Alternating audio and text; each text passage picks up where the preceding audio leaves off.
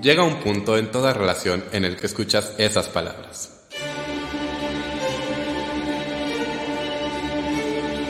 Tenemos que hablar, tenemos que hablar de teatro con Davor.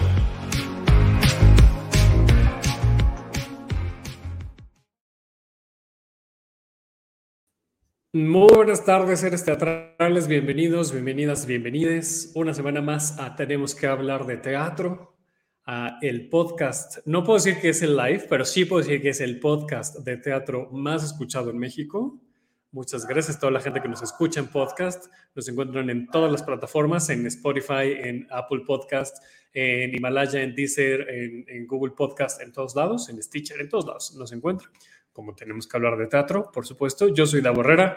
Eh, gracias a la gente también que ya se está conectando en vivo a través de la página de Facebook de Tenemos que hablar de teatro, como Erika Speitia, que muy puntual aquí está mandándonos saludos. ¿Cómo estás, Eric? Bienvenido. Oigan, no les sé, ahorita que vi, no sé por qué me acordé, mi mente hizo una conexión rara, eh, pero me acordé que no les he presumido y no les he promocionado el taller de branding que vamos a empezar dentro de semana y media, dos semanas.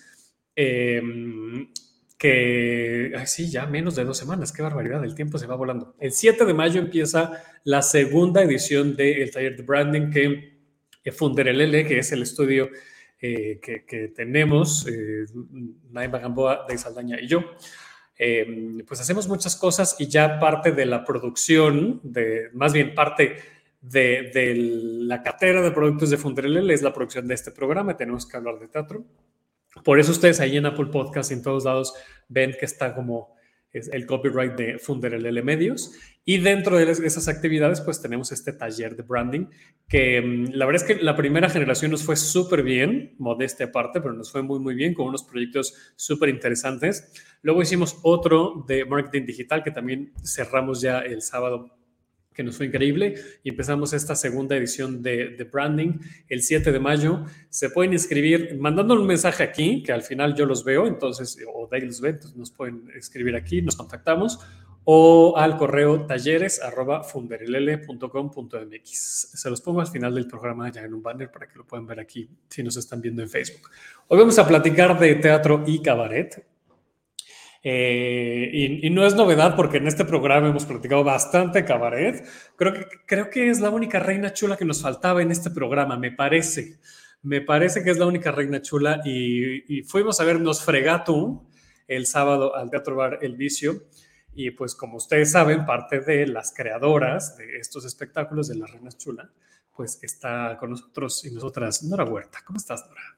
Hola, muy Bienvenida. Muy contenta. En efecto, creo que solo faltaba yo, porque no espacio. Muchas gracias por la invitación y pues muchas gracias también a que amablemente nos escuchará. No, muchas gracias a ti eh, por conectarte. Y justo vamos a. No es, no es novedad que en este programa hablemos de cabaret, hemos platicado mucho de cabaret, pero hoy específicamente hablaremos de este espectáculo y a ver qué sale, porque aquí uno nunca sabe. ¿eh? En este programa uno nunca sabe y salen temas y salen conversaciones. Pero bueno, empecemos con Nosfregato, que es el tema, ¿no? La, la, obra, la puesta en escena que nos trae aquí hoy, que se está presentando eh, los sábados, si no estoy mal. Los sábados a las 7.30 en Teatro Bar El Vicio, eh, que bueno, pues como saben, Teatro Bar El Vicio abrió hace algunos ayeres sus puertas y se ha dedicado principalmente a ser un espacio eh, de difusión del cabaret en México. Y del extranjero de Estrangia a través del Festival Internacional de Cabaret. Entonces, bueno, es una casa que ha dedicado su vida, su impulso, su entusiasmo a exhibir cabaret. Eh, la coordinamos las Reinas Chulas, para quien no, eh, no lo sepa. Teatro Bar El Vicio es dirigido y coordinado por eh, las Reinas Chulas y en este momento por Cecilia Sotres y yo. Y tenemos este nuevo espectáculo que es que acabamos de estrenar hace menos de un mes, digamos como tres o cuatro funciones. Em, nos fregato el vampiro, pues bueno, em, primero el primer reto es así de, ahora, ahora qué vamos a hacer. Justo, eh, mira, yo venía pensando hace rato que venía caminando a, casa, pensando ya en la entrevista, eh, justo estaba pensando en eso, porque claro, uno dice cabaret y, y, sabemos que es como muy espontáneo, ¿no? Y que que casi que cualquier cosa puede integrarse al, cabaret como pretexto para hablar de un montón de temas políticos y sociales. Pero te quería preguntar cómo le hacen, o sea, de, dónde sacan así ahora vamos a hablar de un vampiro? Sí, pues mira, tiene que ver justo con, con, con el asunto de lo que propone el cabaret, o sea, hablar de lo que está ocurriendo en materia, como bien dijiste, hacer crítica eh, social y política a partir del humor, lo cual ya es una cosa muy compleja, ¿no? Así de chispas, y ahora cómo nos vamos a reír de eso si está muy horroroso o es un tema muy complejo o eh, hay que hacerlo más atractivo e interesante para el público. Y siempre estamos tratando de responder o de ubicar las coyunturas también culturales o eh, los éxitos, ¿sabes?, este, sociales o, o de cosas en cartelera, de, programación. Y pues bueno, de pronto cruzó por allí la idea que se cumplían 100 años de esta película de Nosferatu, del expresionismo alemán, y dijimos, claro, es un gran pretexto. Claro, claro, sí. Un gran pretexto poner a hablar un vampiro, y ya empezamos a alucinarnos la historia. ¿Qué pasaría si el vampiro llegase a México y, y nos mirara un poco? Eh, qué miraría, qué, estaría pensando. Y pues bueno, la distancia y el delirio, digamos, que nos, que nos prestaba eh, em, llevar o escenificar un vampiro, eh, ya, se nos hizo un poco chistoso, ¿no? Divertido en, punto de partida. Espero que así haya sido, tú que ya, que ya lo viste y que, que pudiste disfrutar del show. Y pues bueno, un poco fue ese el punto de partida. ¿Qué pasaría si trajéramos a un vampiro? ¿Cuál sería el pretexto para traerlo? Y entonces ahí empiezas como a atar cabos, ¿no? O sea, el, vampiro que chupa, que chupa la energía. Estábamos por, eh, en este acontecer político em, en, medio de la, votación eh, que se llevó a cabo el domingo sobre la energía eléctrica. ¿Qué significa para un país como el nuestro en este momento?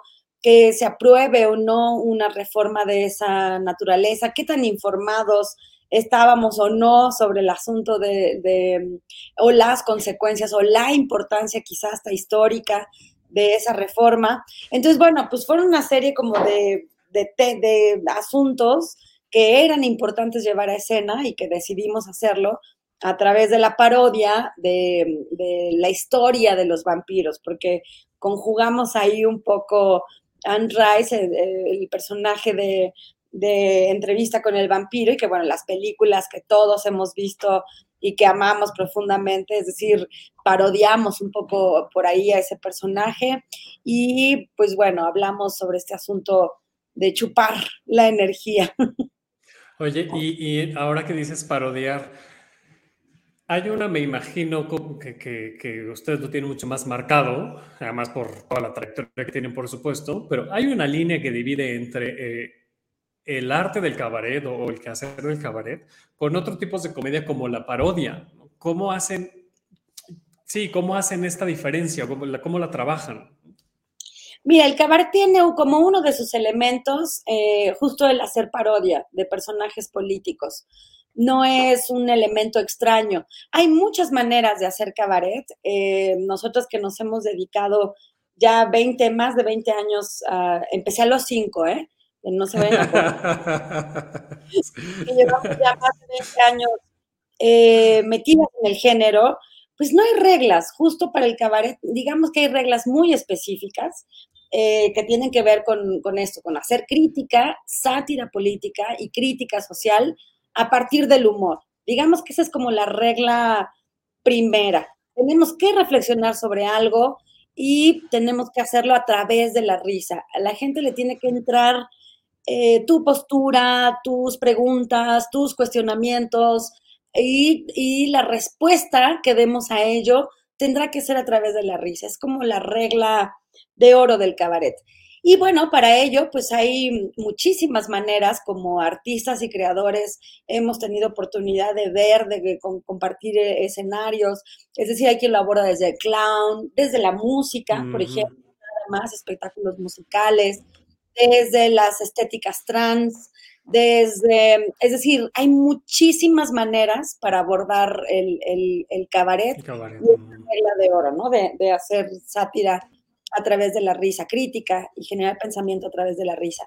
Entonces, pues bueno, nosotras hemos encontrado, digamos, eh, nos gusta pasear por entre las fórmulas, experimentar, algunas han sido afortunadas, otras eh, no, pero bueno, hemos hecho espectáculos en formato de concierto y en esta ocasión es, eh, otra vez regresamos a contar una historia, ¿no? Una historia que, tiene un principio, un medio y un final, una historia tradicional, digamos, pero bueno, nos ha gustado experimentar eh, diversas maneras de, abordar los espectáculos con otros instrumentos artísticos, con otros lenguajes artísticos, el video o la danza, eh, la música, por supuesto que es otro elemento, digamos, indispensable del cabaret, o sea, además de contar historias y de reírnos, hay que aderezarlo siempre con música porque es un otro vehículo que entra directo a los sentidos y que genera otra experiencia eh, artística.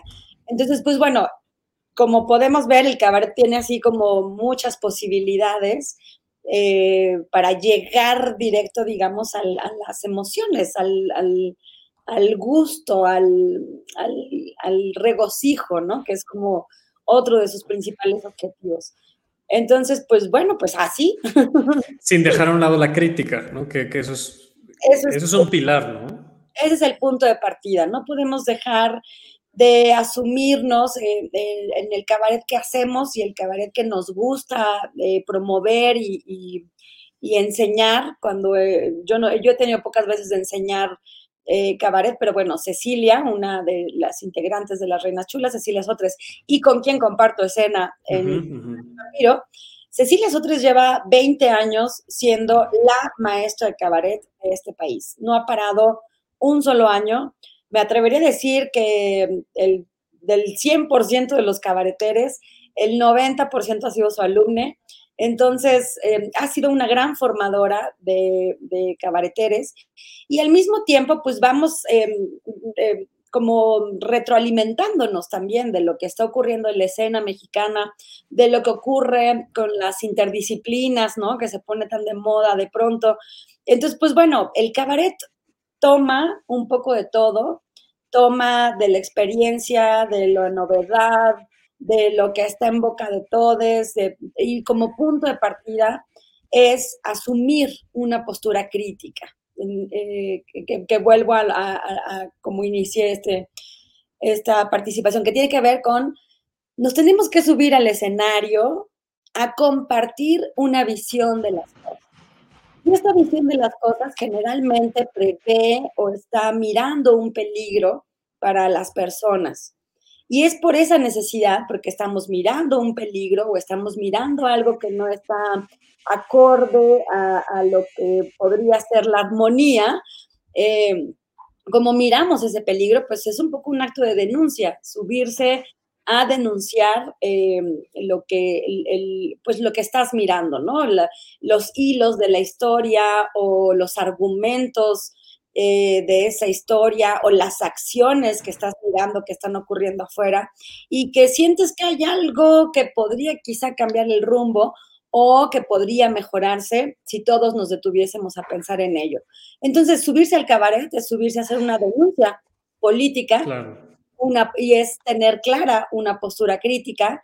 Y bueno, para tener una postura, pues habrá que tener como información que se dice de un lado, que se dice del otro, em, y tratar de generar e invitar al espectador a que genere una, una postura eh, individual, ¿no? Una postura crítica. Es muy importante y sobre todo en estos tiempos en que estamos viviendo siempre ha sido fundamental eh, que las personas que hemos decidido vivir en una sociedad de tal o cual manera, todas lo somos, no hay una sola persona que se quede fuera de, la sociedad, pero por desgracia sí hay muchísimas personas que no tienen acceso o que no están siendo atendidas socialmente como se debiera ser. Bueno, me refiero, sabemos, por supuesto, el asunto de la participación de las mujeres, los niños, las niñas, las comunidades diversas, em, en fin.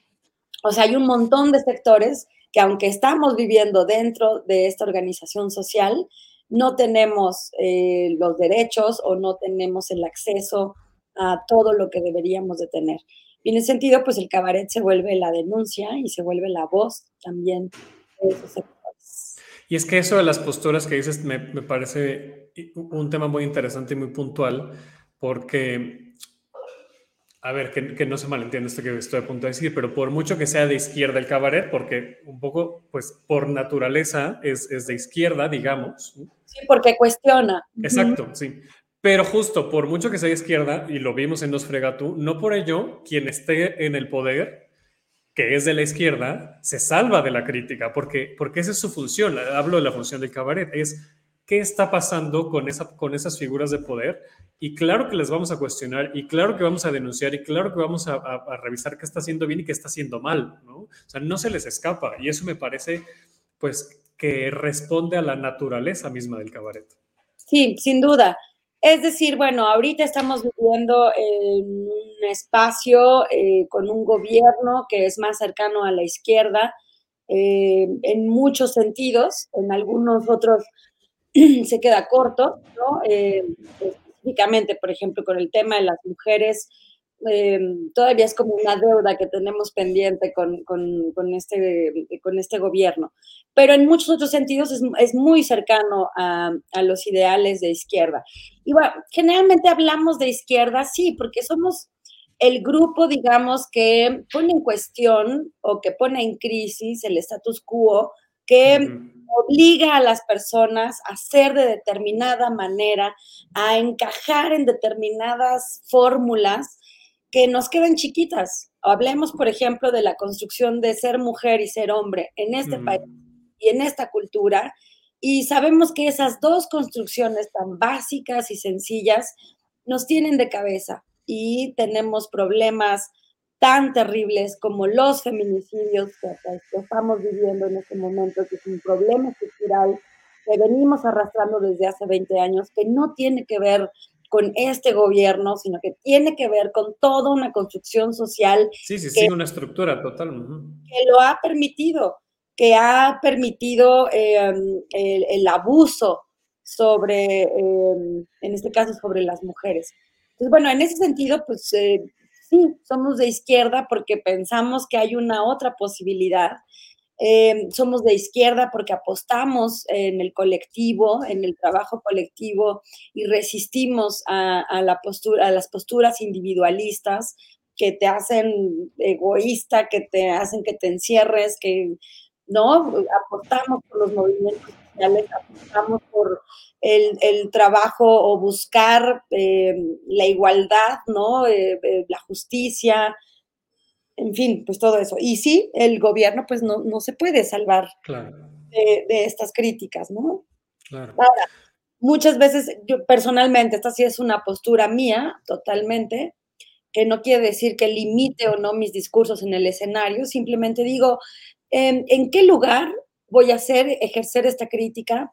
para qué tipo de público y si voy a abonar a una reflexión que a mí me interese llevar o si voy a abonar el odio y la, la, crítica de la contra, ¿no? Porque muchas veces estás sin darte cuenta, estás un poco también mm, alimentando eh, los discursos eh, de los otros grupos o de los grupos opositores que hoy en día están como mucho más marcados. Eh, es una cosa que que me sorprende, que aplaudo, que, que me maravilla poder vivir este momento en, este país. Me parece que es histórico, que, que desde la revolución no lo habíamos vivido. Cuando hablábamos de una cuarta transformación, era todavía como una utopía o una circunstancia así eh, de ilusión, pero es real hay posturas em, políticas e ideológicas que se están definiendo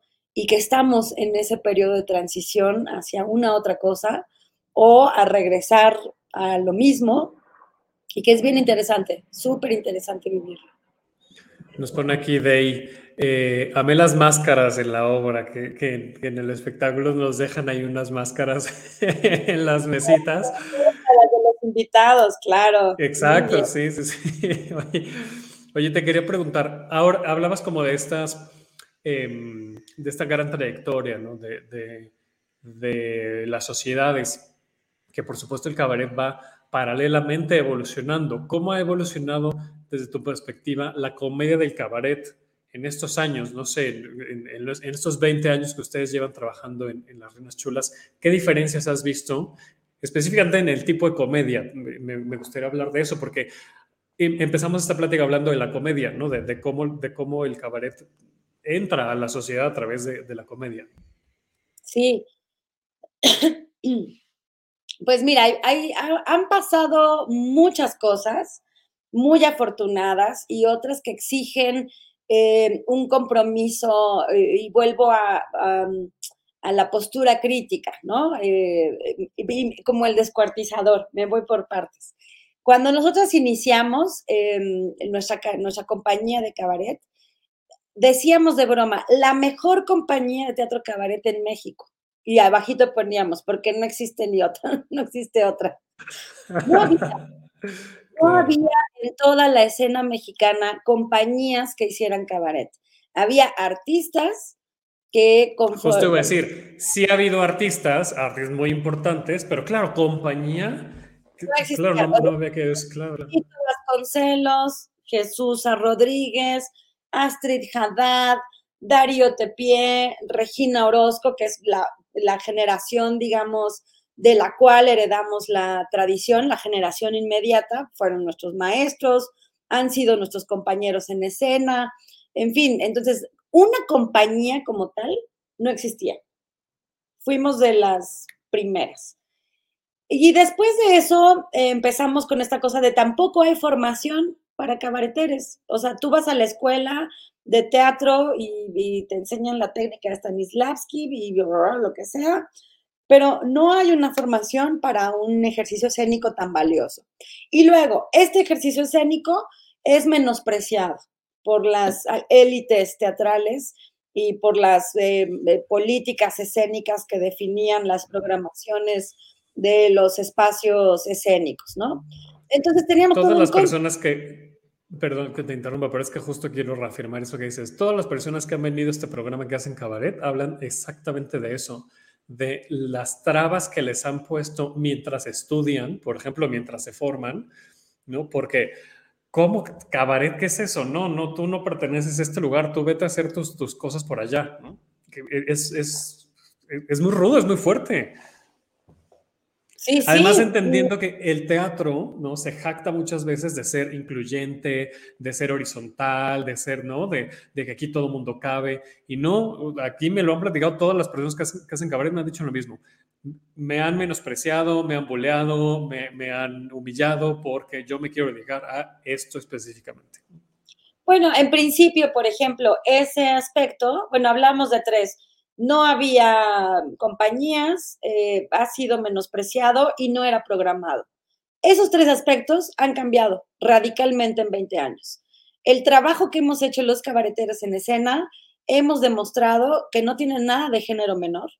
al contrario, es uno de los ejercicios creativos más difíciles de llevar a escena, insisto, cuando hay una postura crítica y voy a insistir en esto mucho porque hay otro segundo aspecto que tiene que ver con la comedia y estas eh, discusiones que se han abierto ahora de, como es comedia, podemos hablar de todo.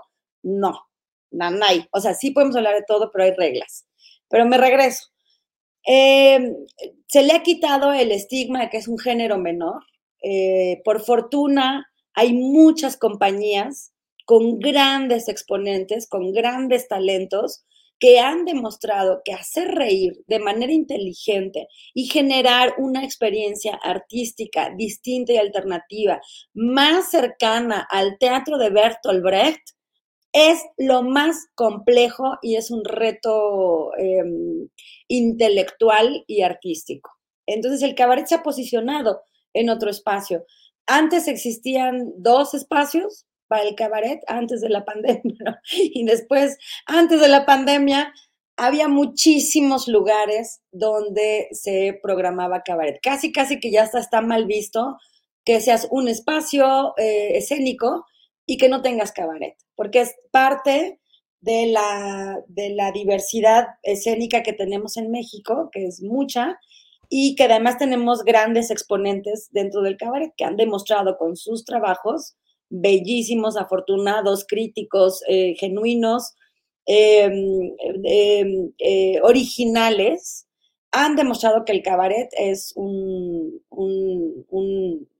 experiencia al nivel del performance, del drama, o sea, también la escena mexicana ha cambiado mucho, se ha abierto a, a otros aspectos que antes pues nada, llegabas a un teatro inmóvil, ¿no? Un teatro muerto y en silencio, donde el espectador tenía que quedarse mudo y hacerse el ausente y casi que ni respirar para que el, intérprete o los creadores pudieran eh, expresar eh, lo que querían expresar. La escena mexicana ha cambiado muchísimo. Y la bueno, pero yo, creo que todavía hay muchas obras y muchos, muchas puestas en escena con, como lo que estás diciendo, ¿eh? que el espectador es, es lejano. A mí me ha tocado recientemente.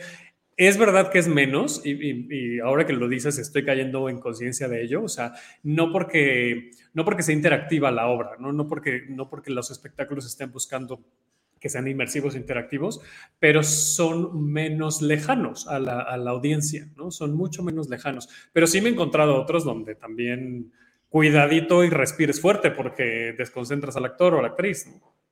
Sí, claro, y seguirán existiendo. O sea, y también es una manera de hacer teatro. claro.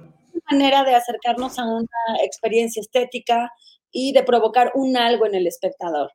Eh, por fortuna ha habido quehaceres escénicos que han dicho para generar una otra experiencia en el espectador, que es finalmente lo que uno busca en una experiencia escénica, em, procurar un diálogo con el espectador y generar algo, generar una experiencia artística, estética, que te emocione, o sea, ningún creador escénico se sube al escenario sin querer provocar algo, pues, ¿no? Estamos buscando provocar algo en el espectador y de ahí decides cómo lo harás. Y bueno, eh, nos hemos abierto a otras posibilidades.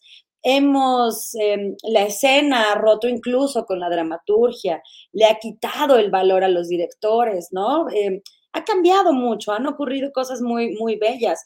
Eh, los colectivos han tomado la escena mexicana y han eh, roto con la idea del director, se ha destruido el texto y han roto con la idea del dramaturgo que, inamovible al que no se le cambia ni una coma, se han tomado otros lugares del mismo teatro, cuántas obras no hemos vivido ya que te subes al escenario, em, que lo hacen en el camerino, en el pasillo. En, Totalmente. Me, tocó, me tocó ir a Dos cosas, mira, de ahí. Elena, 1985 en, en el Teatro Milán, que era el recorrido total de, del ático al sótano del, Teatro Milán. Y dos, Bozal de Viqueira, que nos colgaron en las varas del escenario de, del Julio Castillo. O sea, la, escena fue en el escenario arriba, o sea, todo el mundo colgado. O sea, son experiencias que obviamente ni, ni pensarlas. Exacto, entonces ha cambiado muchísimo la concepción que teníamos de la escena eh, y el reto como creador escénico es ver ahora quién más, a quién destruyo para encontrar la experiencia escénica. O sea, hoy, por ejemplo, hay un valor eh, muy interesante a raíz de la Escuela del Espectador sobre la experiencia del público. ¿No? Porque pensábamos en el director, en el dramaturgo, en el escenógrafo, en el teatro, en... Y, quién le daba un valor de generador de conocimiento al espectador, que además es fundamental, ¿no? Si no hay espectador, no hay nada. Pues bueno, las visiones se van moviendo y con ello, pues está está enriqueciéndose la escena, eh, nos abre la puerta a la experimentación, nos obliga a la experimentación y pues bueno, dentro de eso, el cabaret pudo colarse como pez en el agua. Claro. se adapta. Hay cabaret, tiene que haber cabaret y los, eh, las mismas obras han jalado el humor, por ejemplo, ¿no? O, eh, para, para sumarlos a sus lenguajes o a sus, a sus discursos. Bueno, ha cambiado mucho. Hay compañías, ya se programa cabaret y se ha logrado eh, traspasar el estigma de que era un género menor. Exacto. Nos escribe aquí Isaac, me encantan las reinas chulas. Pregunta para Nora, qué bueno que es para ti porque yo no sabría responder. ¿Crees que en estos tiempos el cabaret ha dejado de ser crítico? Tenemos ahorita un problema muy complejo, que es que tuvimos dos años de pandemia y eso pues redujo la, la producción cabaretera. No creo que deje de ser crítico porque, insisto, ese es uno de los objetivos del cabaret. Si no es crítico, si no hay una postura eh, crítica a partir del humor, podemos llamarle de otra manera, un espectáculo interdisciplinario, o podríamos llamarle vodevil, o podríamos llamarle eh, stand-up comedy, o sea, podríamos llamarle de muchas otras maneras, pero perdería su esencia al de, de, ser cabaret. Entonces, no, me parece que el cabaret tiene como ese espíritu y mientras esa regla se mantenga, pues seguirá siendo cabaret. Y ahí voy al asunto de la comedia, que te decía hace rato. Eh, la pandemia también está reacomodando y reorientándonos. No quiere decir, por ejemplo, que el stand-up comedy no pueda ser crítico. Hemos tenido eh, ha habido grandes exponentes del asunto que han sido los más ácidos y los más rudos y, que han dejado claro que el stand-up comedy puede ser también una gran herramienta de, de, procuración de pensamiento, ¿no? Desde otro lugar. Hay un aspecto que es muy bello, que es, detengámonos solo a pensar esto. Es un espacio donde nos reunimos las personas y reímos eso tiene ya una experiencia y un valor por sí mismo, ¿sabes? Este, estar ahí con un extraño al lado, mirando a otro que te hace reír y que lo que te genera es una sensación de gozo. O sea, eso ya tiene un plus que pocas artes escénicas tienen y que eso genera un gozo, ¿no? Y si ese gozo, además que te está entrando por el cuerpo, te está acomodando lo que te están diciendo ahí, tiene un plus mayor. Es decir, insisto, como abrimos la plática, ¿qué es hacer cabaret? Hacer pensar a la gente con la risa. Está buenísimo eso, mira. una, Cristian, por favor, anótalo para las playeras que vamos a hacer. Hoy tenemos que hablar de teatro. Porque esa frase estuvo muy buena.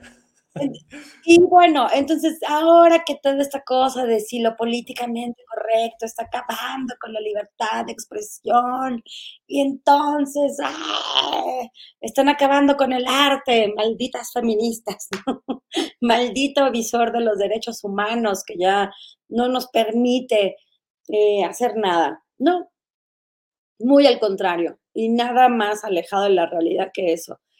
Justo tenemos que hacer crítica de todo pero hablábamos de una postura, de un sentido crítico. ¿Y de qué vamos a hablar? Pues del mundo, o sea, desgraciadamente no tenemos muchas posibilidades en estas relaciones sociales que construimos y yo solo he encontrado una, que es la más potente y que es sobre la que ejerzo todo mi trabajo de crítica, que es las víctimas y los victimarios, el que ejerce el poder y el que es sometido, el opresor y el que es sometido. No hay otra manera. Y la puedes pensar en todos los aspectos de la vida, en el amor, en el trabajo, en las relaciones filiales, en uno manda y el otro obedece. No hay más.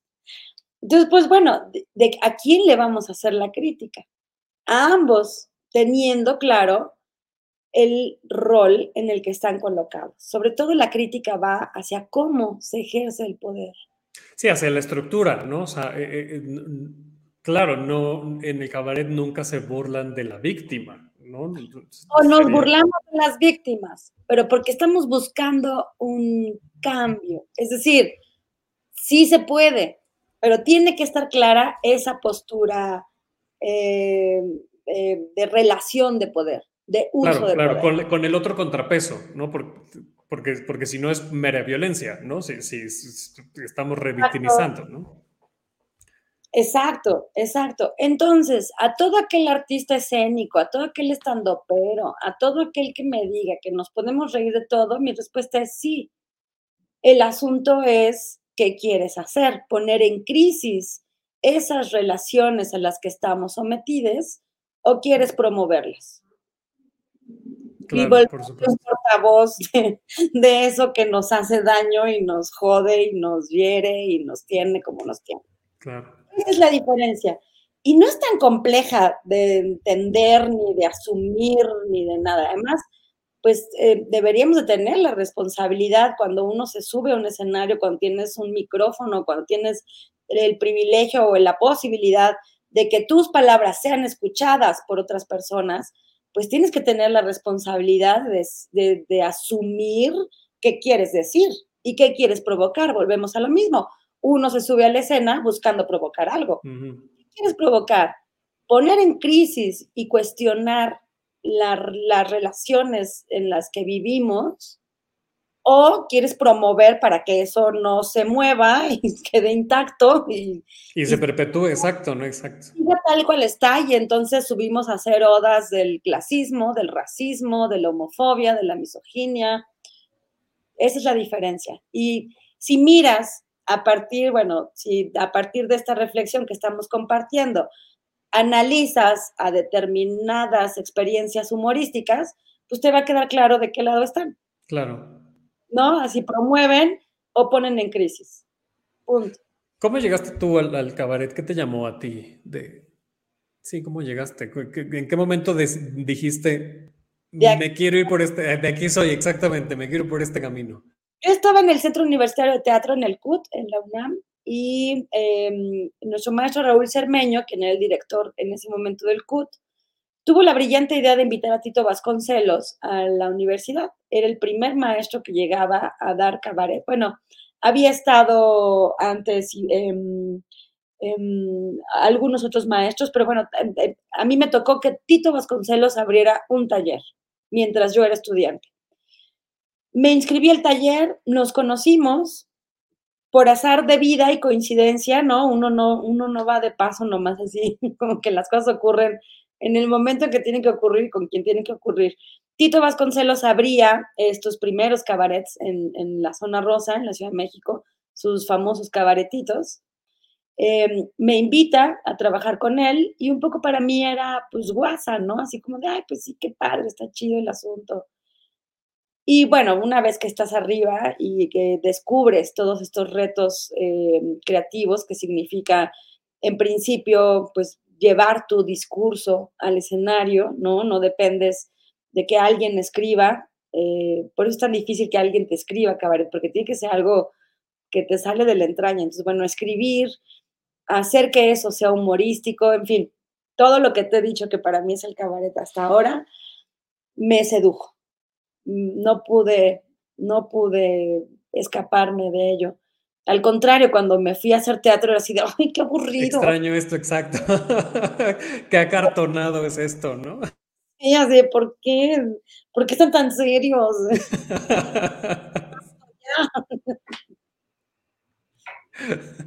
Oye, y regresando al tema de, de la audiencia, de, de- del espectador, la espectadora que hablábamos hace rato, porque decías, quiero provocar algo, ¿no? Al estar en el escenario quiero provocar algo y hay una, ah, ah, lo, lo mencionábamos hace rato, ¿no? Hay una interacción, o sea, hay, una, hay un diálogo, hay una conversación con, con eh, los espectadores. Decíamos lo de las máscaras que nos ponía aquí de, en, este, en los comentarios, porque claro, están ahí, estamos ahí presentes, ¿no? No podemos fingir que no están, ¿no? Y en el, y en el texto, digamos, o en la anécdota, exacto, no se puede, ¿no? Eh, se menciona, ¿no? Que, que hay gente y tal.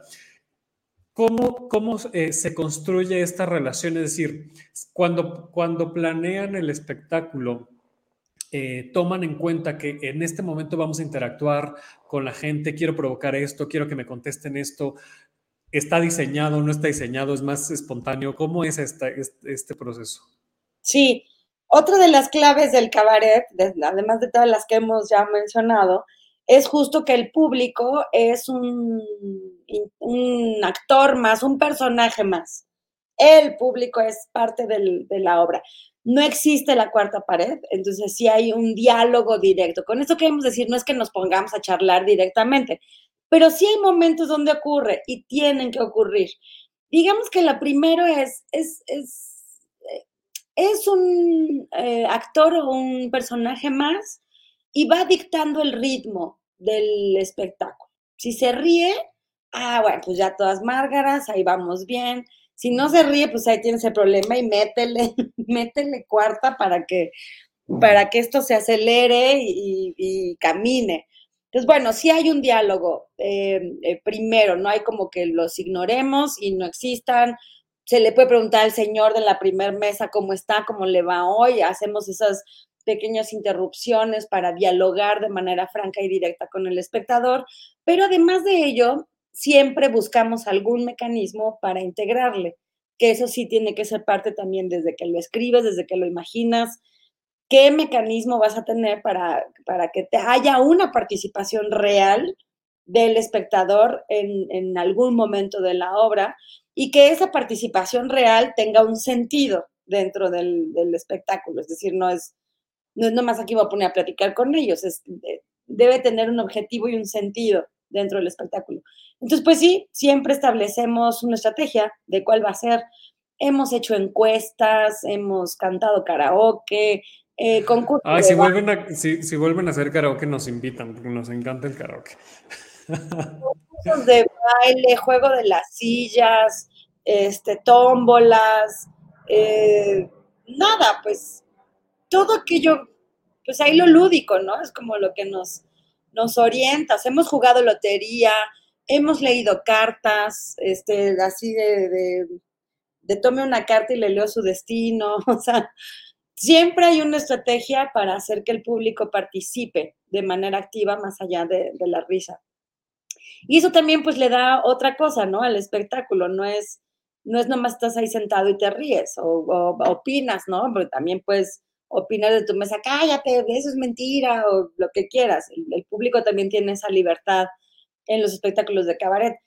Pero hemos descubierto que es mucho más bello incluirle, incluirle a través de alguna estrategia lúdica, este, para que sea parte del espectáculo, voz activa y en acción. esta charla está muy bonita. Mira. no, nunca me ha tocado una charla así donde me pregunten cómo haces el cabaret, cómo lo piensan, cómo lo... ¿ah? Por eso se llama Tenemos que hablar este programa, porque, porque sí, está muy bien que hablemos de, de, qué trata el espectáculo y cuándo están y en dónde están, ¿no? Y hacer la lista del súper, que sí hay cambios de vestuario y escenografía. Pero no, con estas charlas realmente invitamos a la gente a que viva las experiencias, en este caso de cabaret. Y es justamente esto que estamos diciendo. Cuando doy clases, ¿no? Que es así de, a ver, el A, punto, B, esto, C.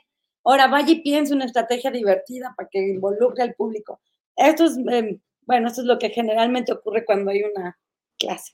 Entonces, quienes nos están viendo y escuchando, lo que está diciendo Nora es que les acabo de dar una masterclass gratuita de cabaret. Aprecien, por favor, valore.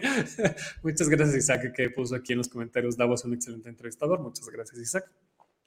A mí porque me interesa saber, porque yo soy muy preguntón. Yo soy docente también, Nora. Entonces, eh, desde la docencia, quienes somos docentes somos personas muy curiosas y preguntonas, ¿no? Nos, nos, interesa, pues también nos gusta que nos expliquen regularmente, habrá quienes no, pero, pero yo soy de ese perfil de docente que me gusta que me expliquen, por eso tengo estas, estas charlas, por eso me gustan estas charlas, porque uno aprende muchísimo, uno aprende mucho, de, además de, de, muchas perspectivas. Insisto, aquí hemos tenido muchas personas que se dedican al cabaret y es bien enriquecedor escuchar cada una de sus experiencias y cada uno de sus puntos de vista sobre la labor. Hay muchas coincidencias, por supuesto, ¿no? La crítica, la comedia, ¿no? Pero luego hay otras eh, eh, diferencias que hacen muy enriquecedora la experiencia y que luego cuando vas a ver el espectáculo dices, claro, ya entiendo por qué esta persona me dijo que a ella no le gustaba tal o cual cosa y por qué estas sí eh, hacen estas cosas y la experiencia, como decías hace rato, la escuela del espectador, pues se vuelve mucho más enriquecida, ¿no?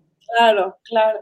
Y desmenuzar todo lo que hay atrás, ¿no? Que A mí me parece como de una de las herramientas más lindas poder entender cómo se articula para ir a descubrirlo, como dices, ¿no? Y, hay, una, hay un contacto más fuerte con lo que estás mirando, sin duda. Claro, entiendes mucho más el proceso, ¿no? Y eso enriquece. Aunque evidentemente no es, no es necesario, no es obligatorio que la gente tenga, porque creo que eso también tiene hay como un dejo en, el, en las artes en general, pero lo, veo mucho en el teatro, afortunadamente cada vez menos, pero de, este elitismo cultural de la gente que necesitas, o sea, como que si no le entiendes a la obra, el del problema eres tú, ¿no? O sea, el, que tiene que estudiar eres tú y, no, o sea, me parece que, no debería ser así. No, le entiendes a la obra y no te gustó, el problema es del artista, ¿no?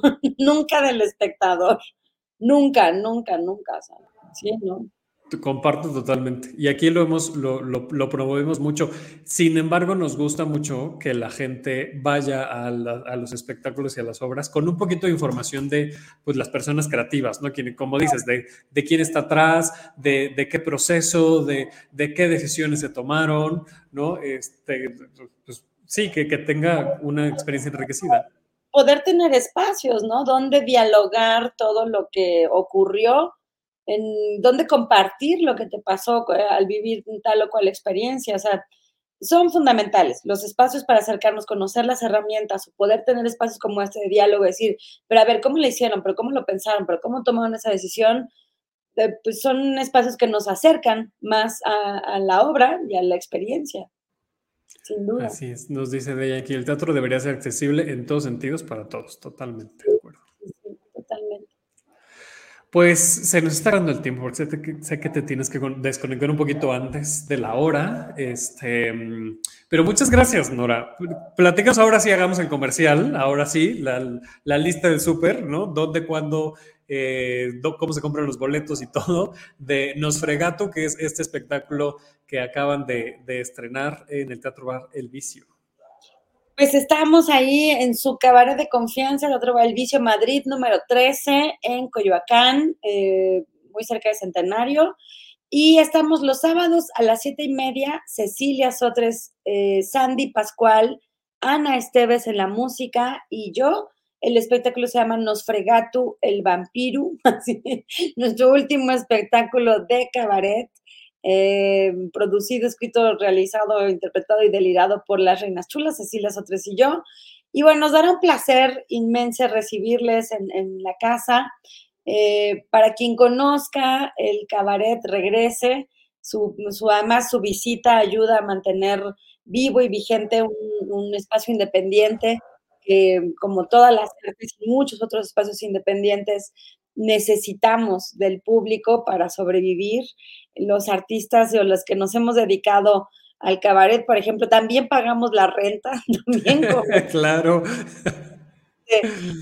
Vivimos del espectador, o sea, somos, así que somos este gorrones del, bueno, vivimos del espectador. Entonces, necesitamos urgentemente su visita en, en estos espacios, insisto, no solo en el vicio, en todos los espacios independientes y si no conoce el cabaret, venga, porque va a ser una experiencia distinta, es una otra manera de estar, de convivir, de tener una grata experiencia. Bueno, ya lo dirás tú si se cumple o no, tú que lo viste, yo que puedo decir que es glorioso y maravilloso, pero pues es una otra experiencia, ¿no? Ir al cabaret, ¿qué te provoca?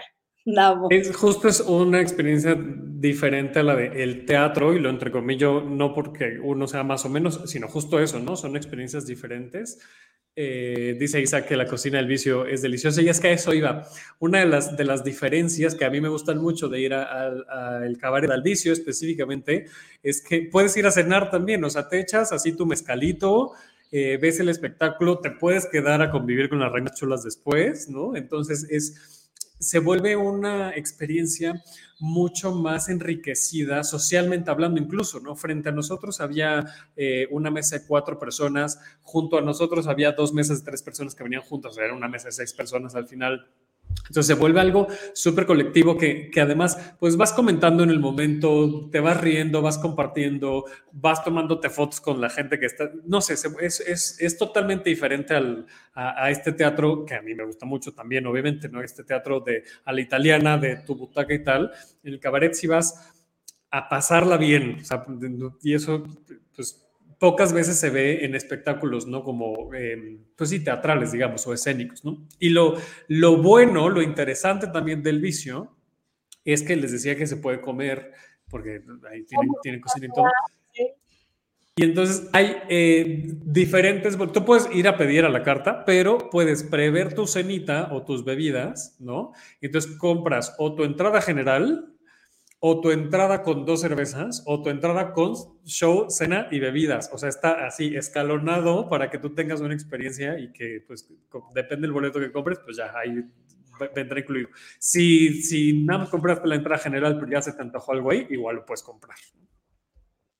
Exacto, pues lo que buscamos es generar una experiencia, eh, lo has nombrado bien, ir al cabaret es vivir la experiencia cabaretera es una otra manera de ser, de estar y de convivir. Es, un, es algo más parecido al, convivio y al, al holgorio, que eh, de verdad se la van a pasar muy bien. Eh, creo que lo que yo pueda contarles es algo que me pueda quedar, que me puedo quedar corta a lo que la experiencia puede ser para cada persona. Además, ahí se han hecho amigos. Eh, ya de pronto ya es así como de, ay, volvió Mengano y Mengano ya está platicando con Sutane y entonces em, se hace también una comunidad cabaretera, así como se hace un espectador de teatro y amantes del teatro, también se, hace una comunidad eh, cabaretera y les puedo decir que somos gente a todo dar. me consta, me consta. Nora Huerta, muchísimas gracias por conectarte. Redes sociales. Eh, las reinas chulas, búsquenos en, ah, y en las redes sociales, porque constantemente estamos haciendo promociones. Eh, sabemos que también puede ser eh, caro o, difícil este, llegar al, al, Teatro Bar El Vicio, a la función. Entonces, constantemente estamos haciendo promociones. Búsquenos, síganos en las redes sociales de Las Reinas Chulas o de Teatro Bar El Vicio. Ponga así Teatro Bar El Vicio Las Reinas Chulas en Twitter, en Facebook. Creo que hasta en Tinder estamos así. Porque constantemente estamos haciendo promociones. Los martes, por ejemplo, les puedo compartir que ya se quedó y que creo que se va a quedar el 30% de descuento en la entrada general. El boleto generalmente cuesta, varía para, dependiendo del espectáculo, pero va entre 200 y 300 pesos. Y los martes tenemos 30% de descuento, de cajón como de 3 a 6. En las redes, en las redes damos de pronto 2 por 1 entonces ahí síganos porque es así de ahorita tenemos 5 2 por 1 y ya, este, se dan los 2 por 1 ¿Y qué más les tengo que decir? Estamos en streaming en algunos espectáculos. Ah, claro, claro, sí o no puede llegar a Teatro Bar El Vicio, puede vernos completamente en vivo, en streaming, son estos regalos que hay de la pandemia y que llegaron para quedarse y cuesta 100 pesos la liga. Entonces compras y como hicimos, ¿no? Lo ves en tu tele, en la compu, como hicimos todos en esta y pandemia. y como dices, son 100 pesos por liga, entonces se juntan toda la familia y por 100 pesos ya lo ven todas las personas que quieran. Toda la familia se llevan sus traguitos, se hacen sus sopecitos o lo que quieran y ahí lo pueden ver en streaming. Y pues eso, ahí estamos, Teatro Bar El Vicio, Las Reinas Chulas, yo soy Nora Huerta y me encuentro también así, Nora Reina Chula. Y pues eso, ojalá que nos puedan acompañar. Y sí compren con anticipación porque el día que fuimos estaba lleno. Entonces, sí, sí, afortunadamente estaba lleno. Nora, muchísimas gracias por conectarte. Es tu casa, vuelve cuando quieras. Muchísimas gracias y ha sido muy rico platicar contigo. Muchas gracias, de verdad. Muchas gracias. Muy... distinta, muy Muchas gracias. Muchísimas gracias. Pues ahí estuvo Nora Huerta de las Reinas Chulas. Muchas gracias. Eh, y pues ya nos vamos despidiendo. Muchas, muchas gracias a la gente que se conectó en vivo a través de la página de Facebook de Tenemos que hablar de teatro. Gracias a la gente que nos escucha en podcast, porque ya lo puedo decir con orgullo, llevamos ya varias semanas en el número uno somos el podcast más escuchado, el podcast de teatro más escuchado, de artes escénicas, no solo de teatro, más escuchado en México. Y ya rompimos fronteras además. Eh, somos también, eh, estamos en el top 10, no sé por qué, de podcast de artes escénicas más escuchados en España y en El Salvador. No sé por qué, pero muchas gracias. muchas, muchas gracias a toda la gente que nos escucha. Eh, compártanlo, por favor eh, valórenlo, pónganle ahí cinco estrellitas en, Spotify y en, Apple Podcast, que nos ayuda mucho también a, pues, que tenga mayor visibilidad. Y mm, pues nos vemos el próximo lunes. Les recuerdo que el sábado 7 de mayo vamos a empezar la segunda edición del taller de branding. Cualquier tipo de proyecto eh, entra, es decir, no importa que tengan un negocio como súper este, estructurado y, tal, o si es algo artístico. De hecho, eh, yo les puse en Twitter, y, bueno, esto se mantiene hasta que empiece el taller, eh, las, los proyectos que se inscriban que tengan que ver con podcast o con teatro van a tener descuento. Entonces, em, escríbanos a las redes sociales, puede ser a las de aquí, arroba hablar teatro, a las mías, arroba 9 o a las de Funderelele, que es la agencia que pues alimenta todo esto. Eh, agencia Funderelele en Instagram y MX en Twitter. O nos pueden escribir a talleres.funderelele.com.mx. Aquí está en pantalla si nos están viendo en Facebook para que nos escriban y se inscriban, porque empezamos ya este 7 de mayo, que es cumpleaños. Además, es que sería un muy buen regalo de cumpleaños. Ayúdenme a comprar eh, regalo de cumpleaños a mi mamá. Nos vemos el próximo lunes. Esto fue Tenemos que hablar de teatro gracias a Bolleristas Producciones, es decir, Alan Flores y Max de Luna, que albergan la plataforma de este programa aquí en StreamYard. Eh, gracias a David Saldaña que estuvo en la producción. Yo soy Daborrera. Nos vemos el siguiente lunes. Adiós. Esto fue Tenemos que hablar de teatro. Si lo quieres, déjalo ir. Si es Daborrera, regresará cuando menos te lo esperes.